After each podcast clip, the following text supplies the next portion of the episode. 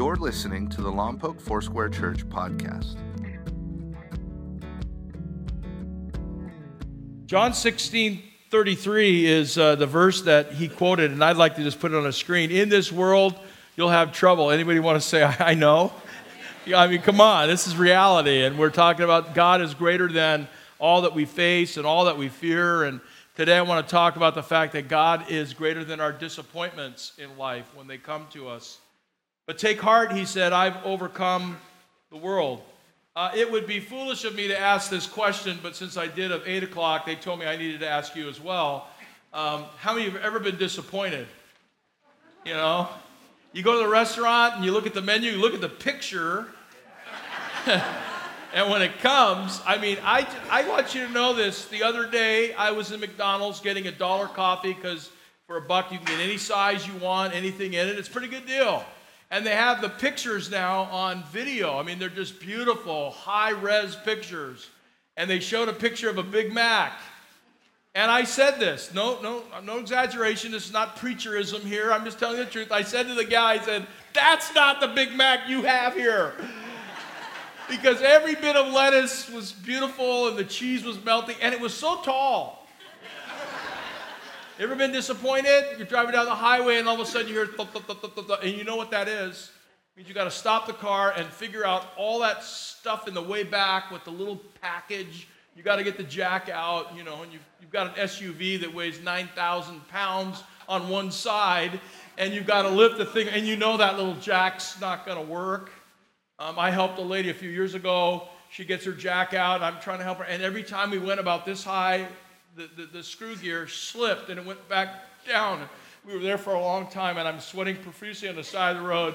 And a CHP stopped, and you know what they said? Do you know what you're doing? I said, Yes, I do, but it's not working. And so they called somebody to come and help her in her disappointment. Yeah. Not me, her. Yeah. And sometimes the disappointment in life um, brings something greater than we can face, greater than we understand, greater than we know. And uh, I just want to remind you of an incredible verse in Romans 5:20. Somebody needs this verse today. But as people sinned more and more, God's wonderful grace became more abundant. It's in the darkness that we understand the power of light. It's, it's, in, it's in this hatred that we understand the power of love and the list goes on and on. So if you have a Bible, you'll want to go to Psalm 77 today. We're going to talk about the lament, which is a fancy word for whining. The whining of a man named Asaph, A S A P H. We're going to talk about the fact that none of us, none of us are immune from disappointment or discouragement. None of us. It's as common as a common cold. And either you're in the middle of a disappointment you're coming out of one or you're about to go into one. Sorry, that's just part of life. That's why Jesus said, You will have trouble. He doesn't say you might have trouble, maybe someday, possibly you might have trouble. Remember, he's qualified to make that statement because he walked into our trouble. When he was born in Bethlehem, we were in trouble. Uh, the sin virus that we talked about last Sunday had taken over. The host carrier Adam had infected all of us with sin, and so we're in trouble. And he comes to this troubled world. As he meets people, he meets troubled people. And he meets people who want to judge people and throw rocks at people and, uh, you know, crucify people for what they've done. And if it's not enough disappointment, it's like I just mentioned to you, you know, in our prayer, you got one fire and another one breaks out and another one breaks out. And here's what I know about all these fires because I'm, I'm, I'm trained. They don't come with warnings. Tomorrow at 12 noon, there will be a fire. At 1308 military time, there will be. They don't come that way. Cancer doesn't come and knock on your door and say, oh, by the way, three years from now, in six days, I will be here. I mean, disappointments come by phone calls or by text or by Facebook or by just their own time. And disappointment lives in the gap between our hope in your notes and our expectations and our reality. We, we have this gap. I'm moving ahead, Stephen. Sorry, I'm going real fast because I have a nine hour sermon I'm trying to get to. Thank you. Disappointment lives in the gap between our hope and our expectations and our reality. I mean, you expected more out of your marriage, and this is, this is what you got. Sorry. You expected more from your son or your daughter, but somehow alcohol and drugs gripped them and took them away from you, the hopes that you had for them. Like a young man years ago in our church said, said, you know, the only place I can really find love and community is in a gang, and he joined a gang, and, and his parents showed me his Facebook page. On one side, he was holding a bottle of whiskey, and the other side, he was holding a loaded gun. That was his profile on his Facebook, asking for people to be his friend. And his parents were devastated by the disappointment that that caused in their lives. Disappointments lives in the gap between what we hoped for, what we believed in, what we expected, and the reality that we are living in right now. So, Psalm 77 is probably written when Israel was in exile about 600, 587 years or so to 600 years before Christ comes. Israel has no home, they have no roots, they have no place to call their own. And Asaph is carrying this disappointment in his life. Some scholars believe that he's carrying the disappointment of all of Israel, not only his own. But whatever may be true, we know that he is going to tell God how bad things are. And that's the first thing I want to give you this morning as a suggestion is that when things go bad, go to God with your disappointment. It's okay to go to friends. It's okay to go to Facebook if that's what you got to do. Stay off the Lompoc Forum, however. Sorry, I said it last service and somebody's going to get mad at me, but that's okay. Um, somebody actually showed me that recently. Stay off the Lompoc Forum. Because uh, anybody can post all the gobbledygook they want. I know freedom of speech, Pastor, I get it. But when you're in disappointment, you don't need naysayers to be talking to you. When you're going through the discouragement of life, you don't need other discouraged people to put their, excuse my Latin, poop on your parade. You, you got to find people who can say, wait a minute now, I'm your friend. And I know that life may be horrible right now, but God is with you. You need somebody who will put their hand on your shoulder and say, Jesus bless you right now. The Jesus that said, I will be with you in the middle of of trouble, it's okay for you to be of good cheer, even in the middle of your circumstance, because God is, is greater than. I heard that somewhere. Psalm 77, 1 to 3. Here he is, Asaph. I cried out to the Lord. I cried to God for help. I cried out to God to hear me when I was in trouble. I looked to the Lord for help during the night. And I even lifted up my hands in prayer. By the way, he's lifting them now because that's what he used to do. You ever lift your hands like in worship and you're thinking about what's for lunch? Come on. You ever lifted your hands? Okay, because Paul's up here singing. I'll help the bro. You know, okay. I, I hope he's done soon because my team is about to start kickoff. You know, and so he's going through the motions. But notice this last phrase. Would you read it with me? But I. But I. Which means that comfort was available to him. Someone was speaking comfort into his soul. The Holy Spirit was bringing comfort. And he said, I'm going to refuse it right now because my disappointment is all I know. And I refuse to be comforted. Let me tell you, when you need comfort, don't refuse it. When you need God's blessing, don't refuse it.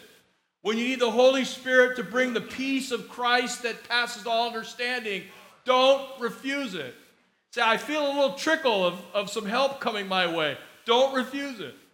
Well, this is, this, is, this, is, this is a story that I have. See, we need to address disappointment as it comes and say, here it is, call it for what it is, and then allow God's Holy Spirit to touch you. The Psalms are so great because they're, they're written like over 2,500 years ago, and I'm reading them this week, and they're like as fresh to me as anything. That's why I love the Word of God. That's why I love the Bible. The B I B L E, that's the book for me. Okay, good. God doesn't desire perfect or clean prayers, He desires our truthful prayers. What is Asaph praying? He says, Lord, Lord, I got my hands up. I don't want to have them up. And I know comfort's coming, God, but I don't even want it. I, I love the honesty. I don't know this man, but I love the honesty of this man. Over 2,500 years ago, he says, Man, you know, life is really horrible. And I think it begs the question and, and I know I'm going to be all over the map this morning, but you're so smart, you can keep up with me. Isn't that great? Uh, how will disappointment shape you? Because even though God doesn't cause the disappointment or the discouragement, He will still build something in your life. And I'm not foolish enough to say all things work together for good when someone needs comfort, Romans 8 28. But I am profound enough to say that all things work together for good, Romans 8 28. That if you try to bring Romans 8 28 to someone who's in a disaster or a falling apart marriage or a disappointment in their life or the job has ended or the promotion was not theirs or the flat tire on the freeway and they're late for an important meeting, whatever it might be, where you could stop and say, God didn't cause that, but He's going to use that to shape you somehow, because that's what He does. He's always chiseling away at us, He's always trying to make us more like His Son Jesus. And somebody said to me once, Well, I know what Christianity is all about. It's, it's where you ask God to forgive your sins, you get, you get forgiven, then you die and go to heaven. But there's something in between that. It's where He's trying to make us more like Jesus all the time. And what's interesting to think about, you know, we're, we're still camped in Psalm 77, but you could go back three Psalms to Psalm 74, and, and, and you would catch this, this, this point here. It's the second point that disappointment can become an emotional downward spiral. And somebody could say, duh, where all your emotions are gripped and the darkness overtakes the light in your soul. And back three Psalms before Psalm 77, in Psalm 74, he says, God, why have you turned your back on us for so long? This is a lament now of the community for sure. Why are you so angry with us? Do you know who we are, God? We are your sheep. Did you forget that you said you'd be our shepherd? Do you forget that? What's wrong with you, God? I just thought I'd tell you the, the raw part of the prayer here. Re- remember the nation that you chose as your own so long ago? Remember that you set us free from slavery to be your very own people. God, have you forgotten who you are? That's what he's saying. Now, in the Latin or the Greek, if this was a New Testament uh, thing, it would be in Greek. Or how about in the Hebrew? Let me just tell you what this word means life sucketh.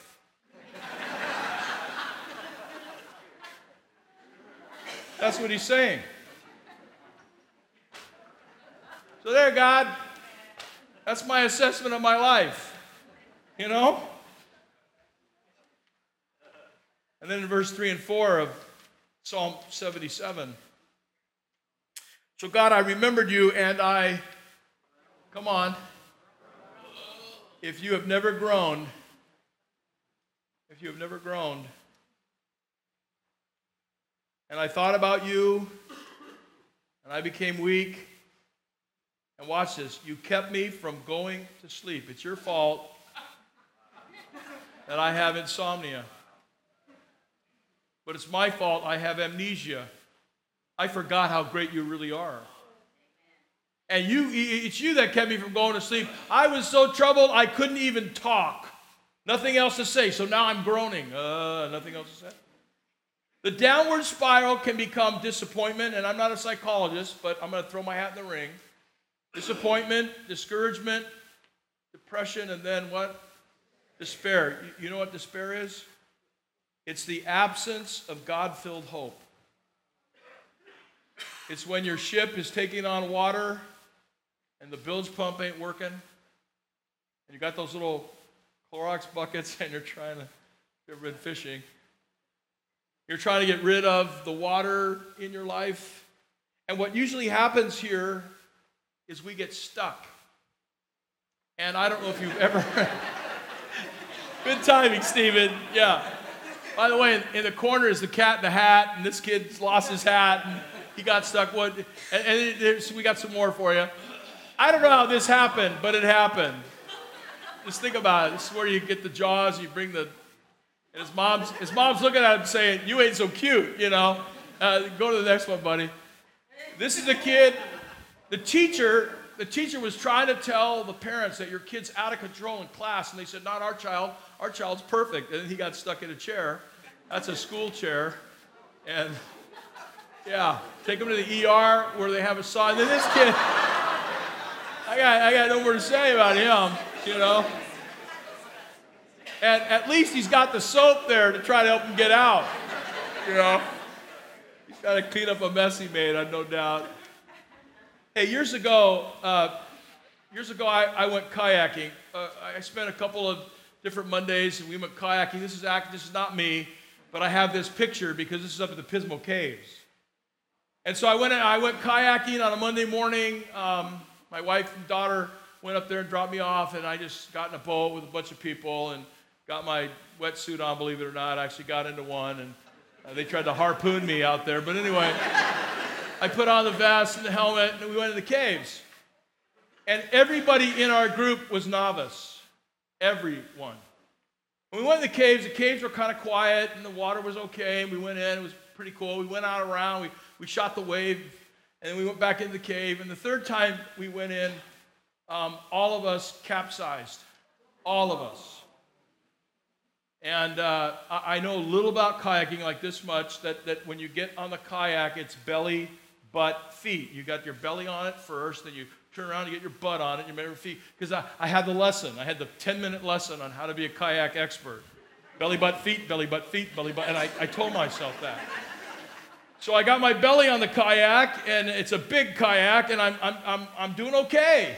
And then the wave came and slammed me into the rock underneath the cave. And uh, I told the, the, the guide, hey, can you help me? And he said these great words You're on your own. I've got all these other novices. And then he said later to me, in the echo of the cave, women, women, women, women, women, women, get help, help, help, first, first, first.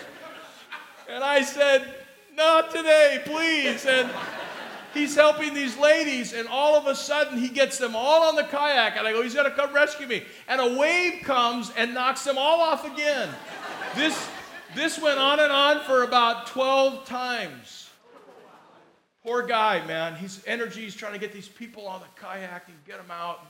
Now, I am slammed against the back of the cave. I've been waiting for like three years to share this story in a sermon.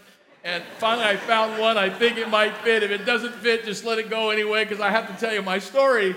Um, obviously, I'm here. I made it out alive. But I was thinking about you. Because my kayak ended up on a little beach, just a little small beach in the cave.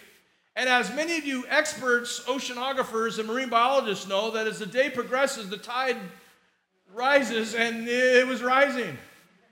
And now, what I thought was a way to get out was just filled with water. And, and you're going to say, Pastor, I've been in those caves, there's nothing to it. Not that day. we, were having, we were having tsunami that day, rogue waves that day. And now my energy is gone and I'm trying to do belly, butt, feet. And I'm serious. I am serious. I have no cell phone. The guide has a cell phone, but he's now out with the ladies. They're out of the caves. I have nobody. My cell phone's in my car, in my wife's car, actually, and she's somewhere in San Luis while I'm in Pismo. And I go, I, I, I was, I was going to call a jet ski to come rescue me, but I have no way to communicate. And finally, I get on the kayak and I go, Lord, you've got to help me get out of this cave. And I get out of the, I finally get out of the cave. And these stupid dolphins came. I said, if you knock me over, you're going to be in a tuna can tonight, man. I don't, I don't care if we're supposed to kill you or not, you know? And then while I'm going back, because what happens in that moment, all your adrenaline is going and you're thinking about shock and everything else. And I knew for sure between there and the landing and the stairs out of Pismo that I was going to get eaten by a shark. That was uh, what I was thinking. And I go, you know what? That's what happens to you when you're in a discouraging place and you don't know if you can get back on the boat and you don't know if God even cares that you're in the cave. And I was praying in the cave in English, in tongues, in Hebrew in Spanglish, you know. Gloria a Dios, a Señor. Bienvenidos acá, amigo. Come, come help me. I mean, whatever I had, I just, God, please come. And if you've never been in a please show up, Lord, because I'm stuck kind of moment, then you don't know what I'm talking about. You know, David was, was not stuck, however. He's looking at Goliath, the giant, in the middle of the valley. And, and Goliath's a big dude, and he's won, and he's defied the armies of Israel. And, and here's what David teaches us in the middle of, of his darkest moment. he said to the giant, to the issue he faced, You come to me with sword and spear and javelin, but I come to you in the name of the Lord. I come to you in the name of the Lord of heaven's armies, the God of the armies of Israel, whom you have defiled. Where is God in the midst of your disappointment, in the midst of your circumstances, in the midst of your cave? He's right there with you. And I still believe to this day, you could disagree and be wrong, I still believe that it was God that helped me finally get enough inertia to get my big self on the kayak, you know? When I was a little kid and disappointment came, my mom, bless her, would say to me these, these, these wonderful words. She had a way to soothe my soul. And remember, she's Italian, Northern Italian, so she said, Better not. let's go get ice cream. I mean, it was always a great, it was always a great soothing thing. And we lived a block away, a block and a half away from 31 Flavors in the Burbank Glendale borderline. It was the headquarters store. They made the ice cream right next door. That was the plant. And I swear to you, it tastes better than any other 31s because it's made right there next door. And I would get a scoop of, I shouldn't talk about food in church, but a scoop of chocolate mint or a scoop of bubblegum ice cream, the kind of bubblegum three chews, and it's no good. And, and I, would, I would let that melt on my hand, and I would lick the ice cream, and I would hold my mom's hand, and I would watch, walk home with her, and it was like any disappointment was fixed with her hand and 31 flavors. That's why I'm like this today. but as I've gotten older, ice cream don't fix it. You with me? As I've gotten older, we got people who sometimes think that the bottle is the answer or drugs are the answer. But here's what I want you to hear. This is a lesson that don't allow your faith in God to get swallowed up by your circumstances. Don't allow the fact that maybe your life is slamming against the rocks right now, or maybe you're on a kayak and you can't get out, or you can't get on the kayak. And here's another lesson I've learned in the last few weeks don't change your theology because of humanity. I was sitting at my desk and I, and I said, I want to write something to the church, and this is, this is what I'm writing to you. Don't change your theology because of humanity. I mean, somebody could be a bad boss to you, right? Somebody could be a bad neighbor to you. Somebody could even be a bad spouse to you, or a bad mom to you, or a bad dad to you. And we could say, God, then you must be weak. God, you must have no power. God, you said you you said you would help us, God, like Asaph says, and where are you, Lord? What, what's what's going on? And because people are bad, and because people are evil, and because because people do disobedient things, we can't have that change our view of God. Because God is a God of grace and purity and love and life and understanding, and He's the God who brings us comfort that we need to receive in those moments. And then He said in Psalm 77, we're back to Asaph now, He says, I, I, I. By the way, by the way, in the first verses of Psalm 77, he uses the pronoun I nine times, which leads me to believe that he's consumed with his circumstance. It's all about me. It's, it's all about, and I've said this to you so many times in church, it's not all about this and it's not all about now. God is greater than whatever you're facing today. And that's not just preacher stuff, that's truth. That's truth. He said, You kept me from going to sleep. We've been there already. We talked about that. I remembered how I used to sing praise in the night. I thought about it. So here's what I began to ask myself. And I think it's the question I want to ask you. Number three God, are you truly greater than my disappointment? You have to wrestle with that. Whenever you face something bad, whenever you face a difficulty, whenever something just doesn't go your way, or worse than that, somebody does something to you that you could not prevent. I love what Alexander Maclaren, the, the commentator, said on this passage. He said, Sorrow is like a beast of prey, it devours at night, and every sad heart knows how eyelids, however weary, refuse to close upon a weary eye, which gaze wide open into the blackness and see dreadful things there. This man, says Maclaren, believed it was God that forced his eye, eyelids open and said, You're not letting me sleep, God. What's wrong with you? But God, are you truly greater than my disappointment? That needs to be asked. Will you turn away from us forever? Psalm 77, verse 7 to 9. Won't you ever show us your kindness again? Has his faithful love disappeared forever? Has his promise failed for all time? Has God forgotten to help us? Has he held back his tender love because he's angry with us? And depending on the version you read, Asaph fires off six deep questions. And they're all about Are you there? What's up with you, God? Life sucketh, right? I think I said that earlier. But I have to tell you this because I've read the story of Asaph. Whatever you're going through right now will not last forever. That God will somehow see you through the disappointment of your life. And if you listen, there are people around you, good people, strong people, Christian people, Christian family members who will help you through your darkest hour. And what they will do the most is not give you great advice, though that's okay. What they will do the most is remind you that you have a great God who is with you, who will never leave you or forsake you or even let go just a little bit. He's right there in the middle of whatever you face. Remember, number four, God's greatness. This is changing our perspective and adjusting our focus off of the disappointment and refocusing on the one who is greater than. And you can fill in the blank. What's he greater than? He, he, he's greater than, and you fill in the blank, whatever it is that you're facing. In Psalm 77, verse uh, 10, 12, and 16, I want you to read this with me if you can. Let's read it with our best 1019 Pastor Hurry Up voice. Okay. then I thought, here is what hope. For many years, the Most High God showed how powerful He is. Lord, I will remember what you did. Yes, I will remember your miracles of long ago. I will spend time thinking about everything you have done. And here's the key I will consider all your mighty acts. God, the water of the Red Sea saw you. It saw you and it boiled up. The deepest waters were stirred. Here's the key to moving forward in your disappointment. And it's free with the price of admission. I just want to give it to you.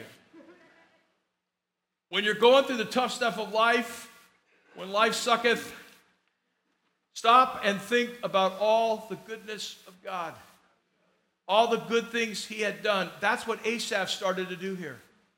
I forgot, Lord, to remember what you have done. You know, the other day I was thinking about God and how good he's been to me. I mean, I live on the Central Coast. This is where people come to vacation. You didn't know that, you know? And then I started to think about, about, about the day I asked Debbie to marry me. She could have said no.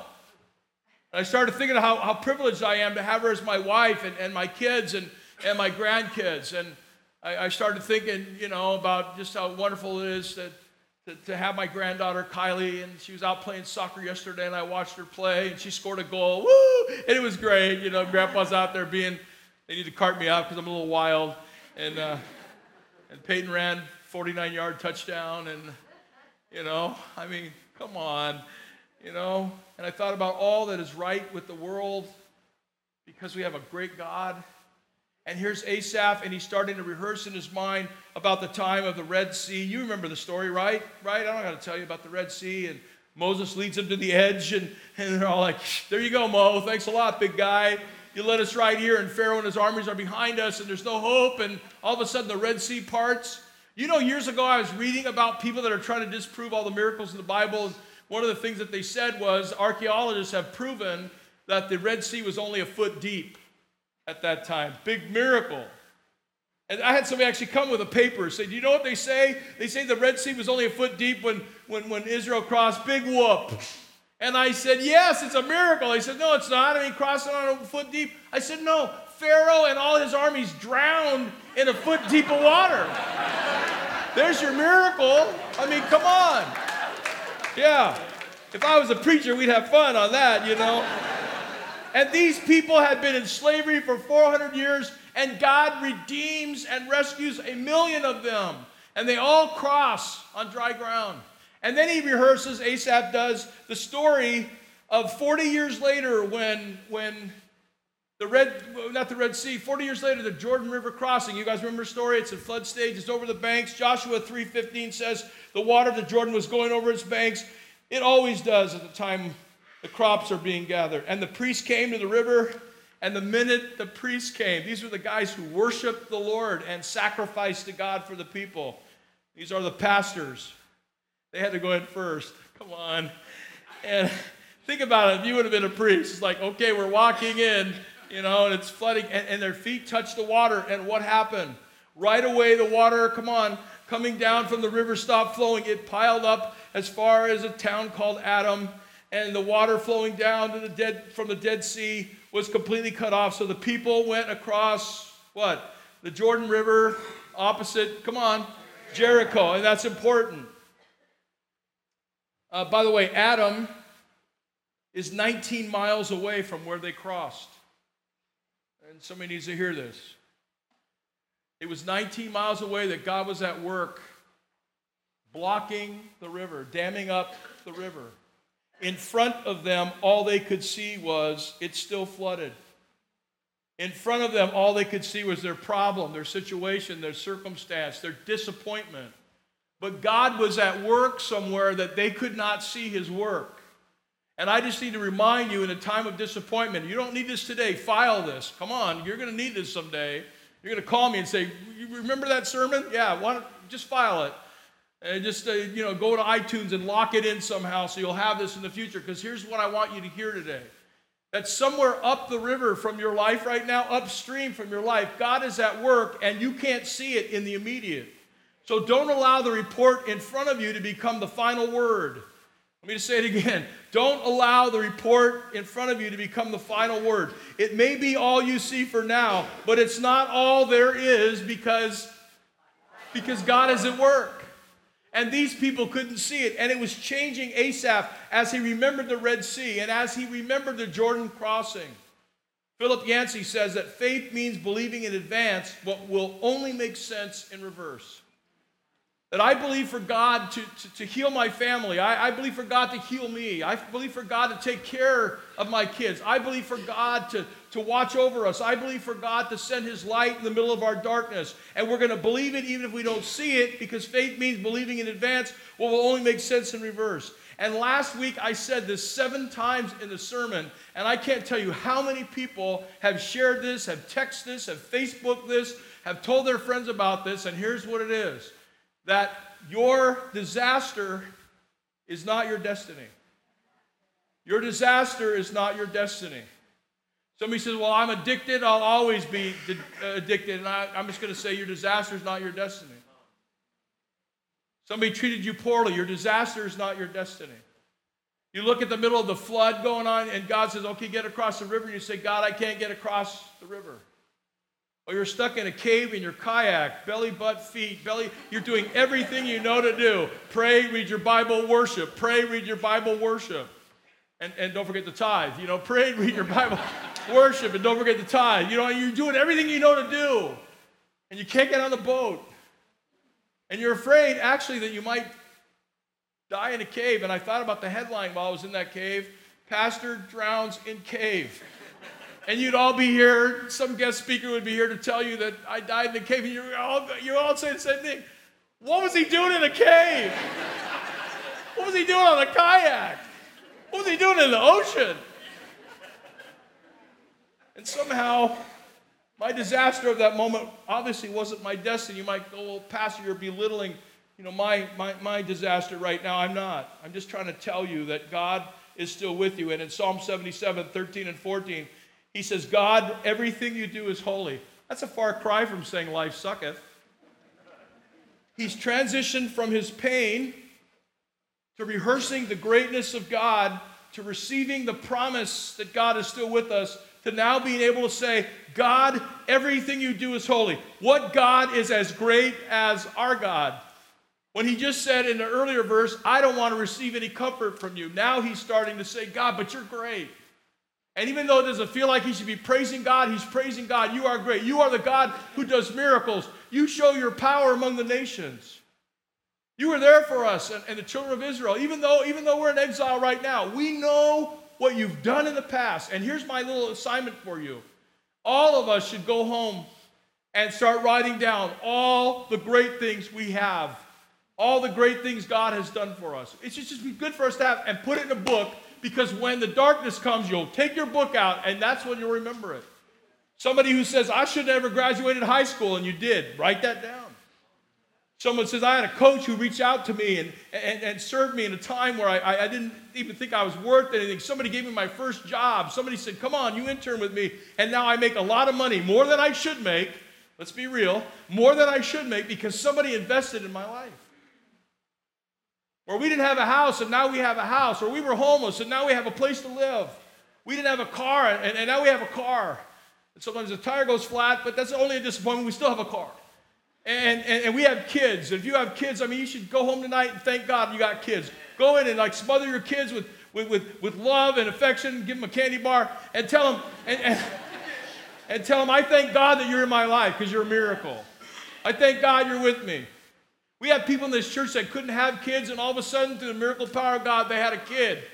And I'll tell you, there's days that they don't, they wish they didn't have a kid because the kid the kid cost them too much emotionally or too much financially. But I, I think we need to stop and start looking around and saying, God, thank you for what we have. You're sitting in a sanctuary that the city told us we could not build.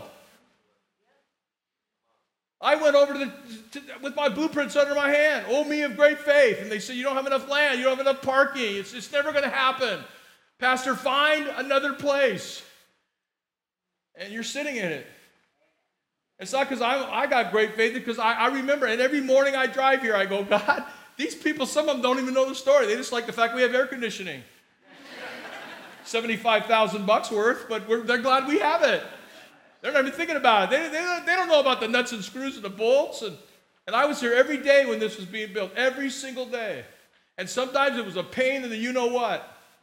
And sometimes people didn't show up on time, and sometimes people did shoddy work, and sometimes I had to talk to people about their shoddy work, and, and I lived it, and I lived it. But boy, I'll tell you every morning I drive down the street here, I'm glad you could fit here. By the way, you would not fit in our own sanctuary, not even half of you this morning. Not even, not even, well, about a third of you. The rest of you, would have to say, see you later, go find another church. And you shouldn't, because like I'm the best pastor around, and so. no, no, no, I'm just kidding. Yeah, you love me now. But anyway. But something happened in Asaph's thinking and in his theology. This is the God who is amazing. If it's evil, it's not God. If it's sinful, it's not God. If it's dark, it's not God. If it's hateful, it's not God. God is good all the time. And Asaph is releasing, realizing how great God is. But, it, but it's so good, I can't let you leave yet. I got to tell you the, the rest of the story. It's in the next chapter, Psalm 78. Now he's come from Psalm 74 where he's lamenting. He all works up to Psalm 77. And now in Psalm 78, my people, listen to my teaching. I mean, just the psalm ago, he says, God, life sucketh and, and there's no hope and, and you keep my eyes open at night. I can't sleep. Pay attention to what I say. I'm going to open my mouth and I'm going to all tell you a story. Everybody listen, he says. I speak about the things that were hidden. They happened a long time ago. We've heard about them and we know them. But somehow he's saying we forgot them. Our people who lived before us have told us about them. We won't hide them from our kids. We're going to tell our kids, and by the way, we're going to tell those who are after them, the next generation, how great our God is. We will tell them what the Lord has done, that He is worthy of our praise. Wow, what a change from the chapter before. And what made that change? Well, we will talk about his power and the wonderful things that he has done. What made that change from refusing to receive comfort to now standing up like a preacher and saying, well, let me, let me, let me tell you what God does. You know, let me tell you how great he is. If you take disappointment and you add trust in God, you'll have a testimony. That's what he had. He took his disappointment, he added trust in God, he has a testimony. By the way, I didn't find this in a book. I found it this last week. If you have disappointment, listen, and you trust in God, you're going to stand up in Psalm 78 and you're going to have a testimony. And you're going to walk around and say to people, let me, let me tell you what I know about my God. Let me tell you about the greatness of my God. Let me tell you about a God who maybe you can't see him working today, but he's working upstream for you. Let me tell you about a God who got my pastor out of a cave. I believe he did. God is at work. And my question is is he greater than our disappointment? And my answer is yes. But you don't know that if you live in the disappointment. You have to live in the comfort of knowing the God that he is and what he's done for you. Take my homework challenge, will you? Put it on and write, write all the things. Just write it in a book somewhere, file it somewhere. Put it on your desktop, on your computer. Just, this is the greatness of God. Just, just write it. Just write it. I don't deserve my job. I don't deserve my health. I don't deserve. But here's what God's done for me. Because someday you're going to need to get it out. And you get your family around you and say, hey, wait, wait, wait, wait, time out. Everybody, look at how good God's been to us. Look, look at how we got you here and looking at your kids. We got, we got this, we got that. And take a look at it. Thank you for listening to Lompoc Foursquare Church's podcast. To find out more about Lompoc Foursquare Church or to watch us live online, please visit mylfc.com.